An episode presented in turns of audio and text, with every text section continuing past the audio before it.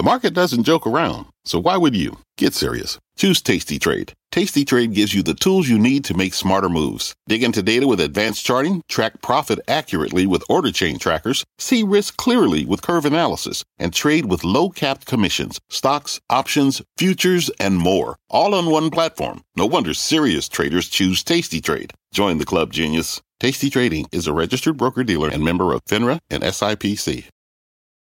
Well, David, you and I were just talking about this earlier this week. So, as you well know, private valuations, they lag public ones. So, there's a lot of discretion that venture and hedge funds can use when marking the valuations of their public and private portfolios, private, excuse me. Um, but we are getting some numbers from some of the largest, most active investors of the last few years, Tiger Global being one of them, of course. The journal reports that the fund marked down the value of its investments in startups by about 33% across its VC funds in 2022. SoftBank marked down its Vision Fund 2 by a similar amount last year. Now, those were the two most prolific startup investors in 2021. That was the peak of unicorn valuations, companies valued at a billion dollars or more. The next three, take a look. Coatue, Tencent, and Sequoia China. Tencent is an interesting one here because it has quietly become this investment powerhouse in Chinese and overseas startups, including American ones like Epic Games and Discord.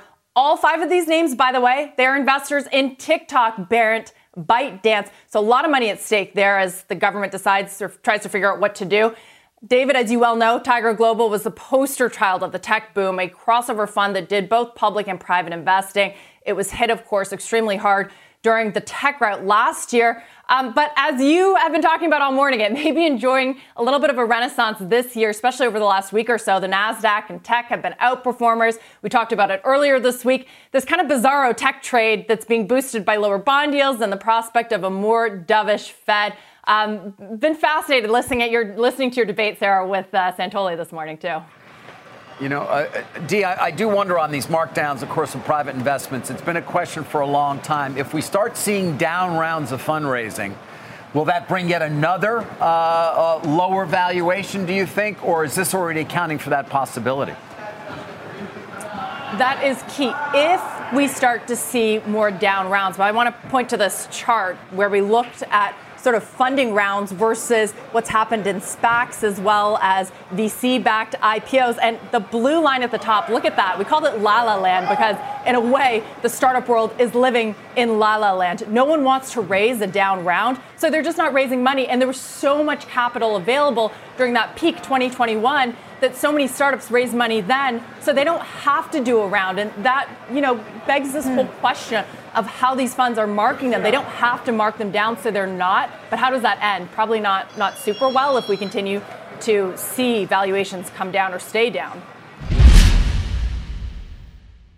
There most certainly is a connection. And to answer your question, it raises the risk by a lot. In fact, Cloudflare, one of the biggest cybersecurity companies, has been monitoring the fallout and seen a spike in attacks on the sector. I just spoke to CEO Matthew Prince.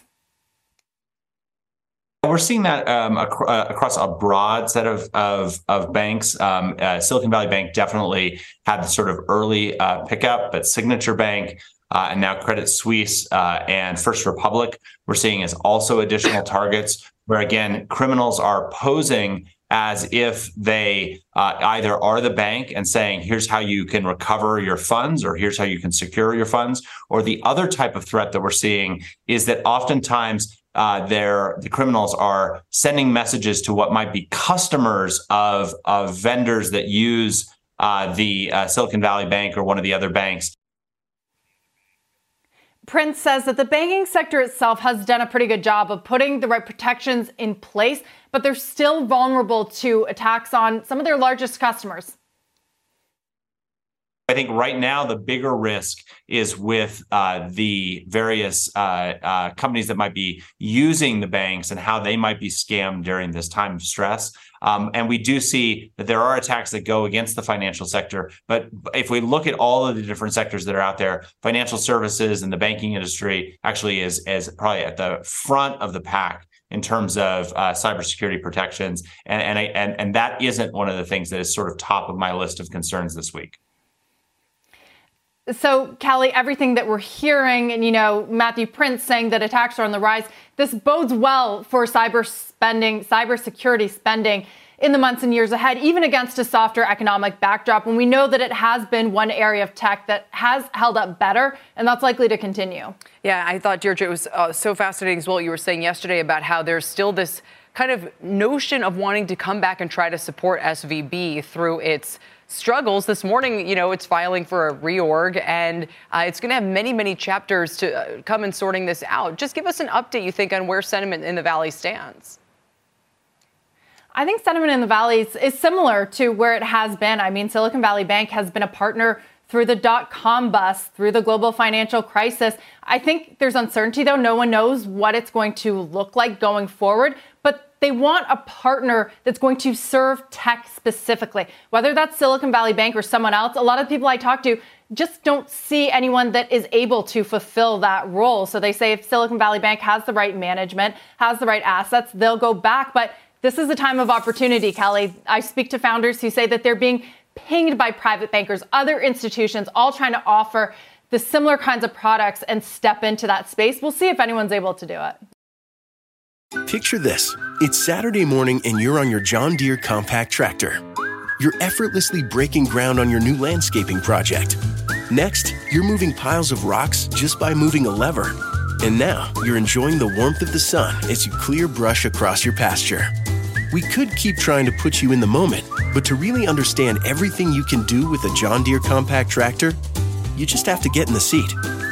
Learn more at johndeere.com slash get in the seat or visit a dealer near you.